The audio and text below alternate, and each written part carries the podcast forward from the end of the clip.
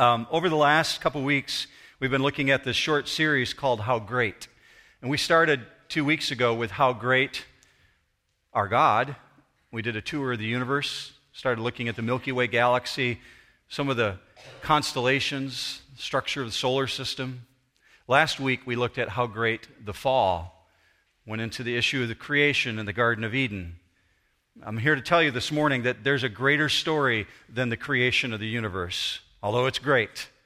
And there's a greater story than the fall of man, although it's fascinating to look back at the Garden of Eden. The, greater story is this morning, and it's called How Great the Rescue. The fact that our God went to the length to reach out to us, and in view of his mercy, decided to bring this word that you're going to land on this morning justification. I know it's a big church word, big $10 word. Justification is an issue that you want to remember as we go into the text this morning because it's an issue of God reaching out and making us holy again, even when we don't feel like we look very holy. We're told, according to the truth of Scripture, that when God looks at us through the eyes of Jesus, when He sees us through the lens of Jesus, He sees us as holy, even if we don't feel like it. So here's a quick review for you. We've been told, and we've learned over the last couple weeks in, in our passages, that at some point in eternity past, God created an unknown number of unfallen beings. We call them angels. And those unfallen beings, one third of them decided to rebel against God. Lucifer led that rebellion and successfully rebelled against God, and that got him thrown out of heaven. So he introduced sin into the universe. He eventually came to the garden and introduced sin to man by offering the temptation and man fell just as the angels fell. They both took on the issue of free will and said, Yeah, I'm not going there, God. I want my own plan. And so this issue of free will played out in our life. And so evil came into existence initially with the fall of angels, and that one third, through Lucifer, introduced it to man. And equally, we understand from what we've looked at, God cannot dwell where evil is present. Evil cannot dwell where God is present. It's not possible. This is what Scripture says Psalm 5 4. You are not a God who has pleasure in wickedness, neither will evil dwell with you. So God's nature is so holy that he pronounced a judgment against his highest created order angels and man. He pronounced an eternal judgment of separation from him. And from that moment in time on, life on our planet is defined. It's the reason for all defect, and it's the reason for all death. And this issue continues to plague everyone in your social circle, everyone in my social circle, trying to figure out why is the world like it is, those who don't understand what God's doing. Many cry out, how much longer is it going to go on like this? Bono, after 9 11, started a tour. I don't know if you're familiar with Bono, but he leads a, a rock and roll band called U2. And they've been around since the early 80s. In about 1982, he wrote a song called 40. Coming up on a world tour just after the fall of the Twin Towers at 9 11, he decided to do a series of worldwide concerts to draw attention back to the world conflict. And the song 40 was the ending component of every one of his concerts. Hundreds and hundreds and hundreds of thousands of people heard him do this song over and over and over again because it's a heart cry from Bono back towards God. I don't know if you know that he's an avid reader of Scripture, if you're a follower of U2. But Bono wrote this song 40 back in 1982 based on Psalm 40 when David's crying out, How long? How much longer do things have to go on like this? How much longer do I have to turn on my television and see Hamas launching more missiles at Israel again? How long do I have to watch children being abused or people dying of illness? So you hear all the way through the book of Psalms David's cry, How long? And, Bono read that and translated that into a song called 40. What I want to do for you this morning is play just a one minute clip from one of his concerts and I want you to watch the reaction of the crowd when they hear him start that song. Let's watch that together. Did you notice the hands lifted up? People worshiping something they don't even know what they're worshiping. Just like when Bono and U2 came to Michigan State University, did a concert for 90,000 people, concerts all over the world, people doing the same thing. How long? Because every time he did the song, he set it up by saying, This conflict, it keeps going on and on and on in this world. How much longer do we have to do this? Well, they ask the question because they don't understand that God told us the whole creation has been groaning. We looked at that last week, Romans 8 22. The whole creation is aching. It's got a gut ache because of the fall of man in the garden. And it continues to grow. And let me remind you this from you'll see it on the screen from last week, Romans 8:20. For the creation was subjected to futility, not willingly, but because of him who subjected it, in hope that the creation itself also will be set free from its slavery to corruption into the freedom of the glory of the children of God. For we know that the whole creation groans and suffers the pains of childbirth together until now. You see, you don't even have to be a believer in Christ to understand things are messed up here. And people are wondering, ah, how much longer is it going to go on like this? Well, they're asking the wrong question, but I'll come back to that later. So, how did it get to be like this? Well, let's go back to where we left off last week in Genesis 3. Genesis 3:17 says this. This is God pronouncing a curse. Then to Adam he said, "Because you have listened to the voice of your wife and have eaten from the tree about which I commanded you, saying, You shall not eat from it. Cursed is the ground because of you. In toil you will eat of it all the days of your life. Both thorns and thistles it shall grow for you. Now, I want to take a reverse position this morning. And a reverse position is this instead of grieving over the condition of our planet and grieving over how things are going here, this knowledge that you're about to gain, maybe you've already gained it sometime in, in point in past in your walk with Christ, this knowledge will bring comfort and hope to you. And, and it lives in the now and the future. In other words, we understand that the creation groaning and people crying out because of all the turmoil going on is exactly in line with what God said in His Word, exactly the way He said that it's going to happen. So we can embrace this fallenness in this way. Here's a real world example for you. I'm a couple weeks ago on my property, and I went out back, and there were some thorn trees there, and I, I, had a pair of loppers with me. They're, they're like giant scissors, okay? And I took those loppers and I reached up to a limb that had like two and three inch thorns on it to cut it off. Well, I didn't calculate where it would fall when I cut it off, okay? So it, chose, it chose me as its target, all right?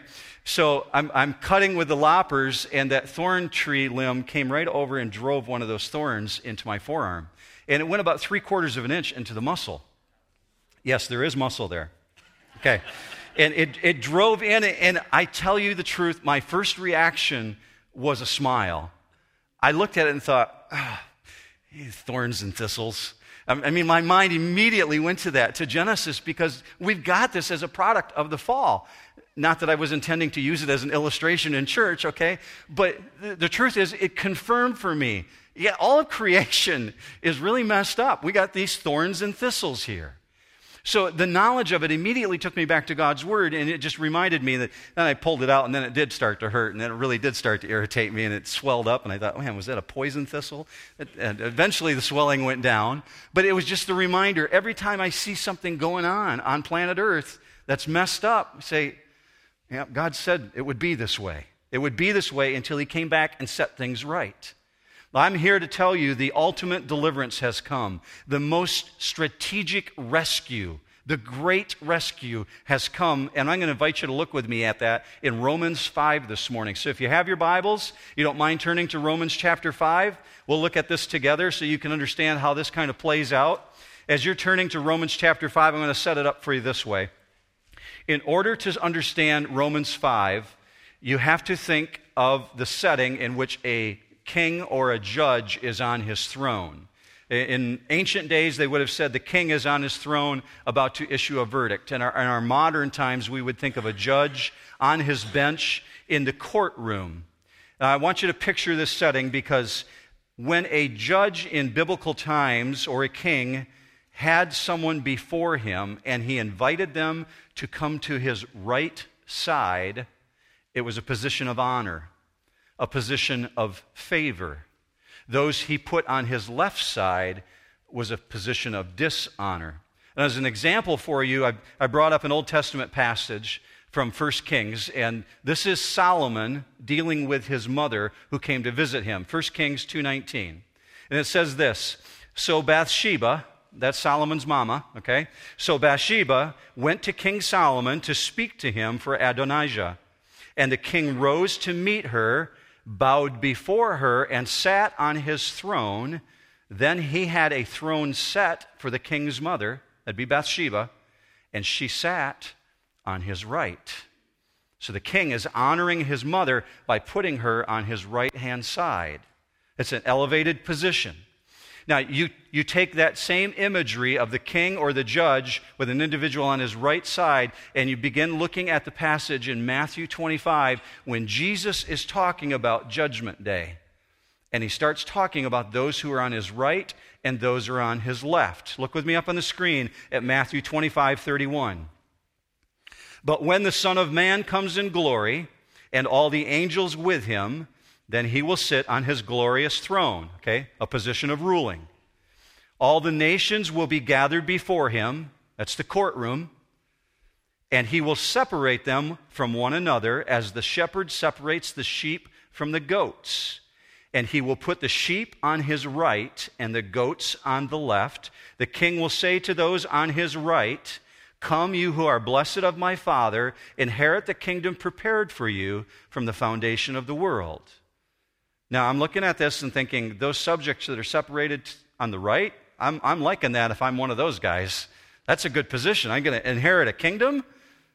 But then in verse 41 and verse 46, the king addresses those who are on his left. Look with me up on the screen. Then he will also say to those on his left, Depart from me, accursed ones, into the eternal fire which has been prepared for the devil and his angels. These will go away into the eternal punishment but the righteous into eternal life. Now, those on his right are called righteous, those who have been justified. So, if you're a believer in Jesus Christ, you're on the right hand side. He calls you the righteous ones, he sees you that way. But those who are on his left, he calls the accursed ones. Why? Why does Jesus call them the accursed ones? Because the curse of Adam still remains on them. They're under the curse of God. And so they're called the accursed ones because they're left in a state of condemnation. Now, as you're reading this, logically, you'd say, I'm thinking I want to be one of those on the right hand side of the king, especially the most powerful king. I'm not interested in being on the goat side of the throne. And then you might ask yourself this question How did those folks end up on the left side, and what did they do to tick off the king? Well, the truth of Scripture is this every single one of us was born into sin. We are all enemies of God. According to Scripture, every one of us were born to be enemies of God because we're of Adam's nature. We're born with enmity towards him. So, as you look at Romans 5 this morning, and this is really key to understanding what we're about to look at in verse 12, there's an identification here with individuals who either belong to Adam or they belong to Jesus. Two very clear lines. Adam was given dominion over all the earth to reign over all of creation, and he lost his dominion because of the fall. Jesus brought a new reign, a new creation, and because he delivered justification, we're under that.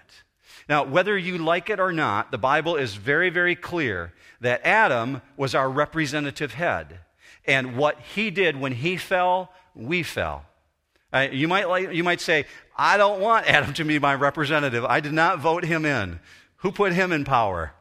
Well, let, us use a political illustration. You may not have voted for the most recent president who's being put in office in the United States, but he is our representative in Washington, and he can change the structure of things because of his position.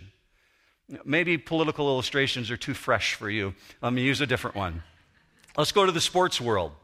Think of your favorite football team. Linemen line up on the scrimmage line. One of the linemen on the offensive line prematurely jumps and goes off sides. He did an individual act which affected the whole team. That lineman caused a penalty because the player represents the larger unit. Okay, think of it that way. So Romans 5 carries the idea of representation.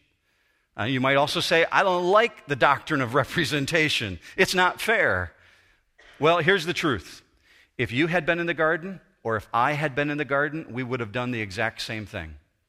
God knows the nature of man. God was not surprised by Adam and Eve taking the fruit. If he was surprised, he wouldn't be God. So it was not a surprise to him. Any human would have done the same thing.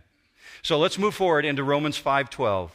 It says this, therefore just as through one man sin entered into the world and death through sin, and so death spread to all men because all sinned. Now, right away in verse 12 he says through one man, that's his link with Adam. Do you notice that it doesn't say that sin originated with Adam? It said sin entered the world, meaning it came into the human realm through Adam but it didn't originate with him. And so, verse 12, it says sin entered the world, meaning it generated a constitutional change in all of our natures. And notice this also it doesn't speak of sins plural, it says sin singular, because it only took one. Only one sin. So, Adam represents the entire human race, and because of when he sinned, the entire human race went down with him, and he became spiritually polluted. So all of his descendants, all of creation, became polluted in the same way, and therefore we are enemies of God. We are born with a sin nature. And so verse 12 also says, And death then, there's a component of sin, death came through sin. When sin came, death came. Death entered through sin. I don't know if you've ever thought about this before, but God did not create Adam subject to death. He was created to live on forever. That's why he gave him the immediate prohibition saying, Don't touch the tree, don't eat from that fruit, or you will die. See, he wasn't intended to die. That wasn't the plan. The proof of that is that sin and has produced death is that we can think even of the most innocent among us, being babies, even babies die. Even babies are subject to death, not because they've committed sins, but because they have a sin nature. And that's the ultimate consequence of being born with a sin nature is death. So a person doesn't become a sinner by committing sins, but rather we commit sins because by nature we are sinners. Jesus said it this way Matthew 15, 19. For out of the heart come evil thoughts, murders, adulteries, fornications, thefts, false witness, slanders. It comes out of the heart. It's deep within us. It's, it's right there. So, parents, you can give witness to this. An infant does not have to be taught how to be selfish, right? Okay? Can I hear a witness out of that? Yeah, you absolutely know what I'm talking about. Or in the case, if you were here last week, you heard me give the illustration about our son Derek getting into his mom's lipstick and doing a paint job on his face when he was four years old. Even though he denied it in front of us that he didn't use mom's lipstick, but he's got red lipstick all over his face. Okay, so a four year old does not have to be taught to lie or steal, right? It's natural to our fallen nature. It's just who we are. So, verse 12 says, Sin brings death. Well, I'm here to tell you this morning it brings several kinds of death. The first one is the immediate one that Adam experienced immediate spiritual death, instant separation from God. That's why he tried hiding himself, covering his body. That's why they tried hiding in the garden, hiding from God, instant separation from God. So that was the spiritual death. The other kind of death that it brings is eternal death, meaning not just spiritual separation from God, but eternal separation from God. For those whose destiny is hell because they're separated from God, they can't dwell with him in his presence. So two forms of death. So another another one is the physical death, but we all suffer that. There's a good reason for people who are not believers in Jesus Christ to be afraid to die. I've had conversations with physicians in our church who have confirmed for me that individuals that they know who are believers in Christ seem to pass away with such a peace over them, understanding of their destiny and where they're going. But I've also had the same physicians tell me that they can pretty much tell individuals who come in for treatments who have been given a death sentence from illness because they're clutching, trying to hang on to life. They're afraid of the unknown, not sure what's next. So there's three forms there's the spiritual death, and that prevents earthly happiness. It really does separation from God. And then there's the physical death, and that ends in opportunity for salvation. And the third one is the eternal death, which brings everlasting eternal punishment. And so verse 12 ends this way. And it says, And so death spread to all men because all sinned. But there's an exception, there's a clause. See, none of us can escape death. Every one of us are going to encounter it. Nobody's figured out how to get into God's appointment book and erase their name from it. It's not possible. But here's the clause believers were dead. That's what Scripture tells us. Ephesians 2 1. You were dead in your trespasses and sins. See, it's past tense. You're a believer in Jesus Christ, in which you were formerly walking according to the course of this world. That's past tense. That's not who you are now. The truth is this For as in Adam all die, so also in Christ all shall be made alive. 1 Corinthians 15 22. That's who we are. We're alive in Christ, even though we have to face physical death. Let's go to verse 13. For until the law, sin was in the world, but sin is not imputed where there is no law. Nevertheless, death reigned from Adam until Moses, even over those who had not sinned in the likeness of the offense of Adam, who is a type of him who was to come. Nevertheless, death reigned. That's interesting because he said that death is personified. Death is given a personality, it's regarded as supreme. It's reigning over everything from the time of Adam to the time of Moses, even those who were not under the law. So, what we're told is even those who did not have the Old Testament law over them, because the law didn't come until Moses, all those people that lived from the time of Adam to the time of Moses, thousands of years, they died also. How is that possible? They didn't have the law, they're not law breakers.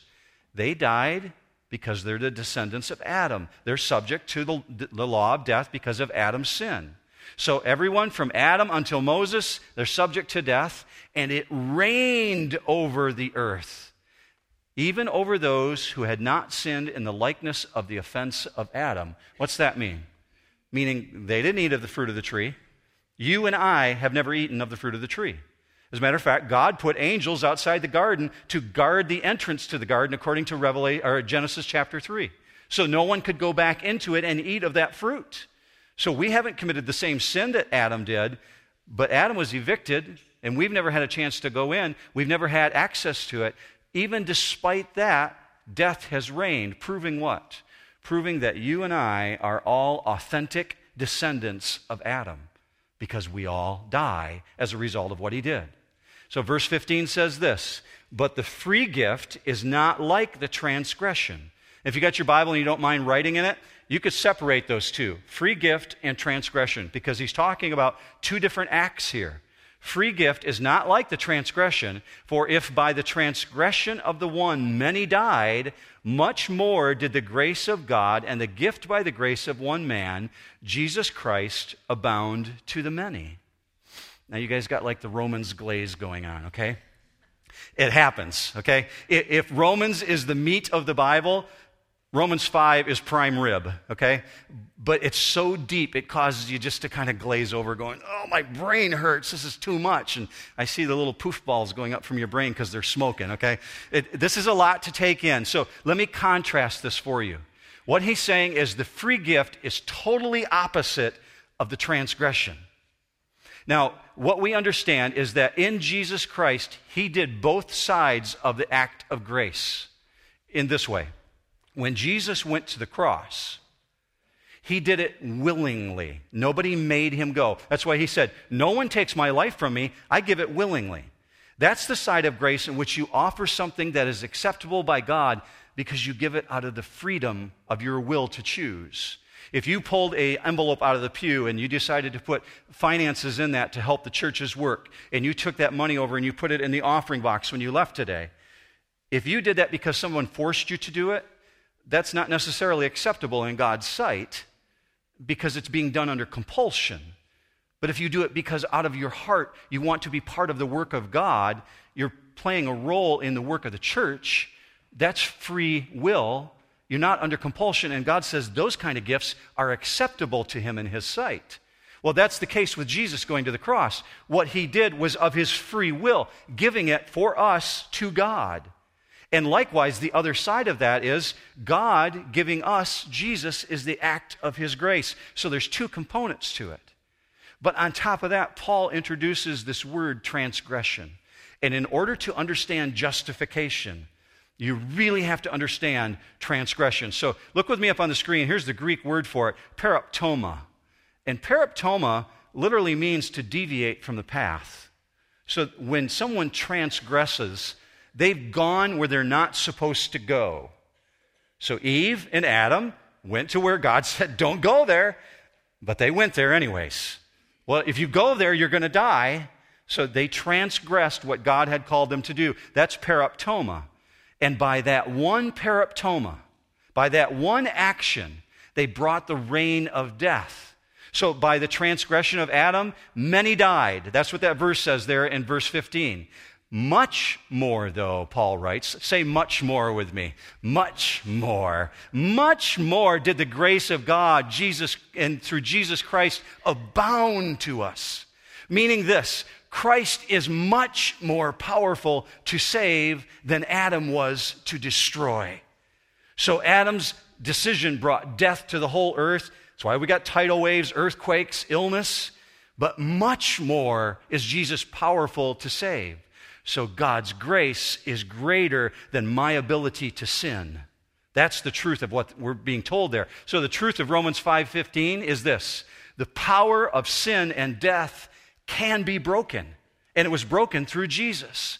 2, 2 uh, Timothy 1:10 says this, "Our Savior Christ Jesus abolished death and brought life and immortality to light through the gospel." So the condemnation of Adam is reversible. That's important to remember as you're talking to individuals who are confused, saying, How long? Well, you have an answer. The condemnation is reversible. There is a new creation coming one day. Jesus will reinstitute it.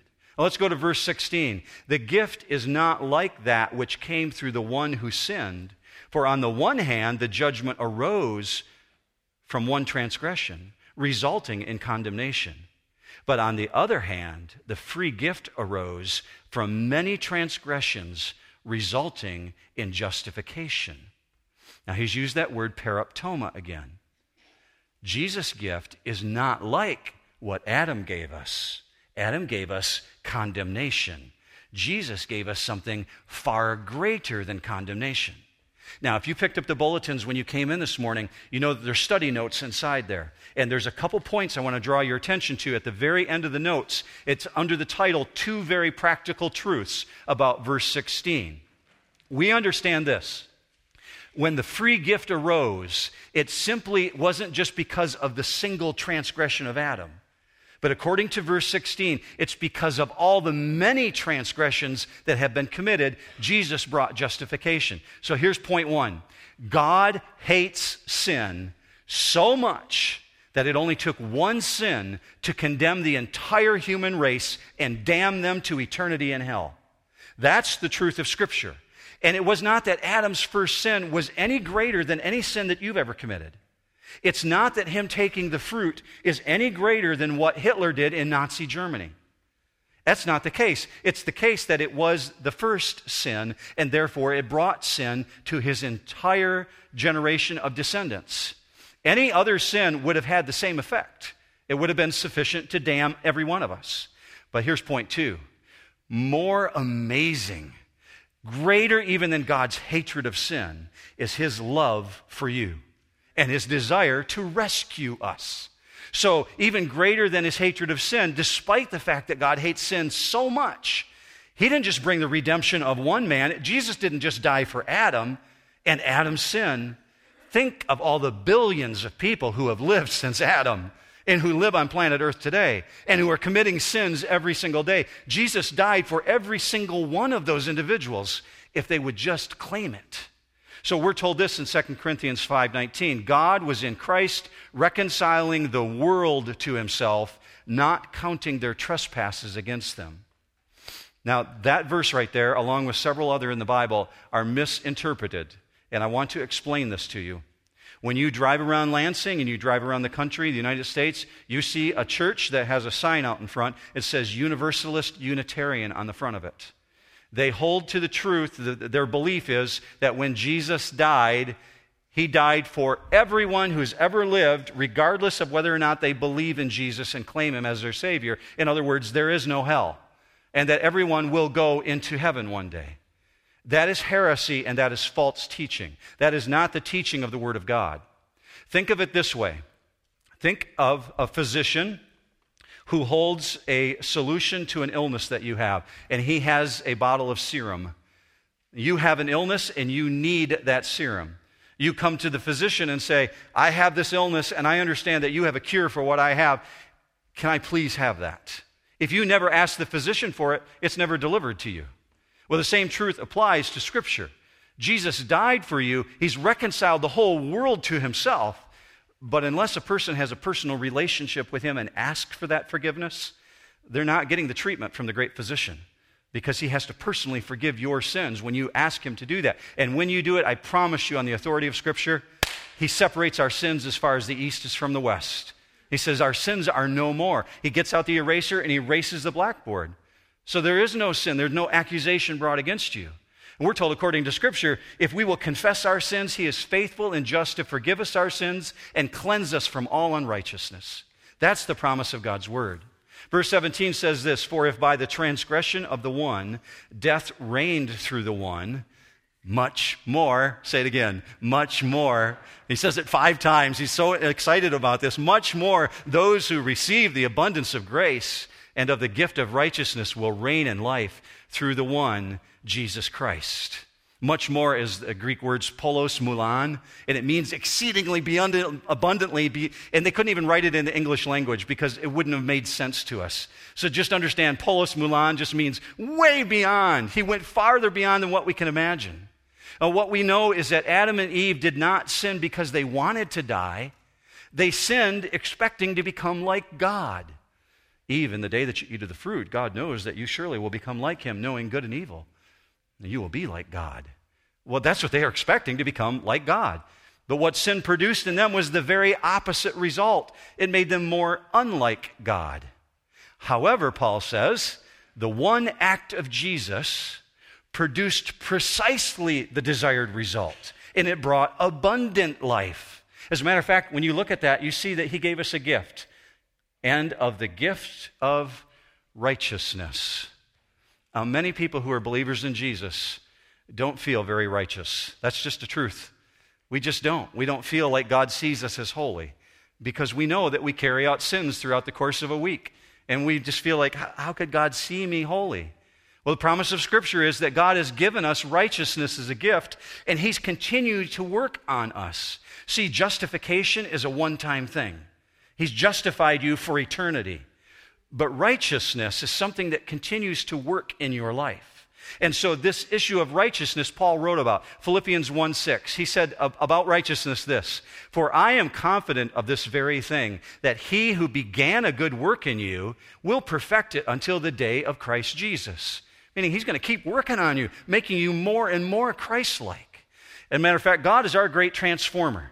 And this is what he said in 2 Corinthians 5. Therefore, if any man is in Christ, he's a new creature. The old things passed away. Behold, new things have come. So I'm told that righteousness is supposed to reign in my life, according to verse 17. But the truth is, we're still plagued with sin, right? I mean, I don't have to have a show of hands, but sin was prevalent in your week this week, right? This past week as you look back over it. Not maybe just personally in your own life,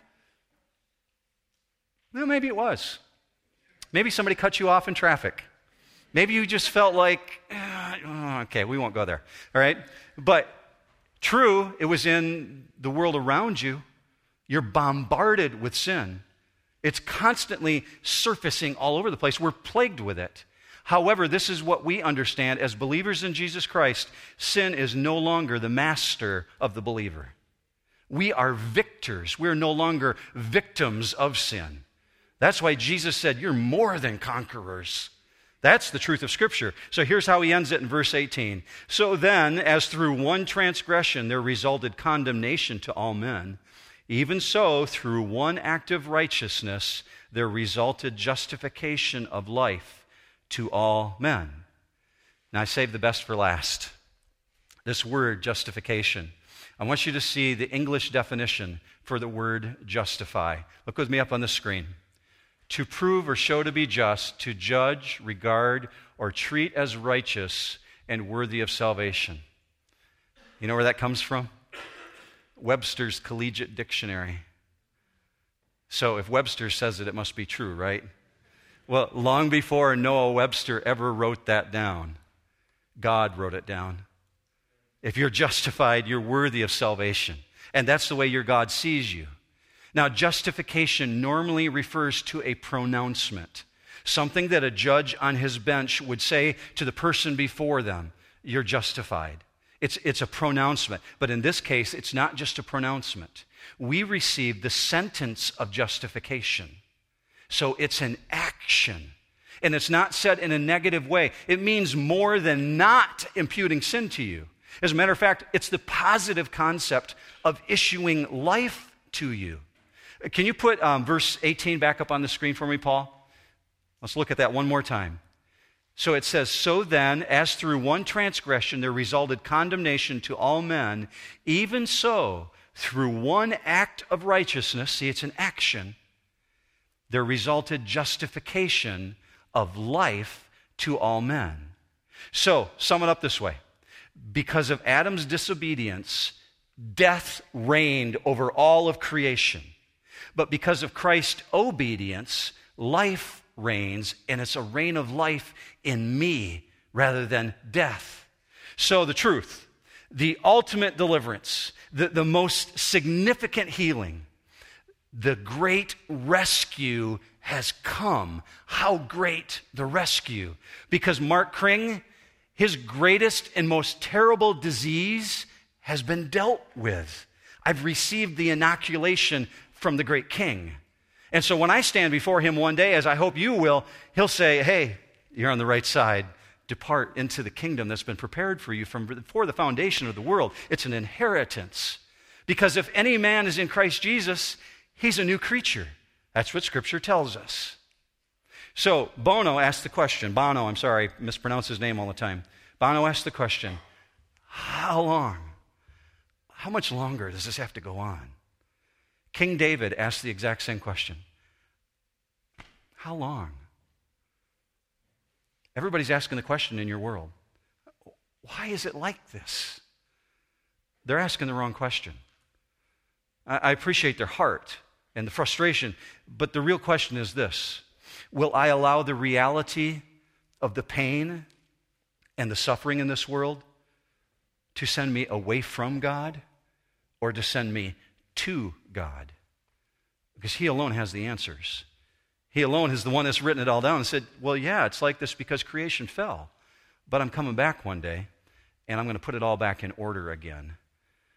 In the meantime, you got life within you, and it's abundant life, and it's the promise and the hope that one day you'll be with me in eternity. So even when those thorns penetrate your forearm, you can look at it and smile and say, Oh, stinking thistles and thorns. But it reminds me of Scripture. So when you see Hamas launch rockets and Israel fire rockets back, God's not surprised or scared or worried. It's exactly what He said would happen. Let's pray as God would seal this truth in your heart. Let's do that together. Father, I thank you for gathering us together this morning and for moving in our hearts to cause us to be here. You had something specific that you wanted to communicate to us, and we trust that you've done that through your word and through the work of your Holy Spirit and through the songs that we've even participated in today. Uh, God, I ask that you would use all of this to edify your church. That's, that's why you say you gave some to be pastors and teachers to edify the saints. And God, I trust that your church is edified this morning. So as we go out this morning, strengthen us in our walk. Make us bold and confident that we recognize we do have an answer to the questions. There's a reason for the hope that is in us. God, thank you for this truth. In Jesus' name we pray. Amen.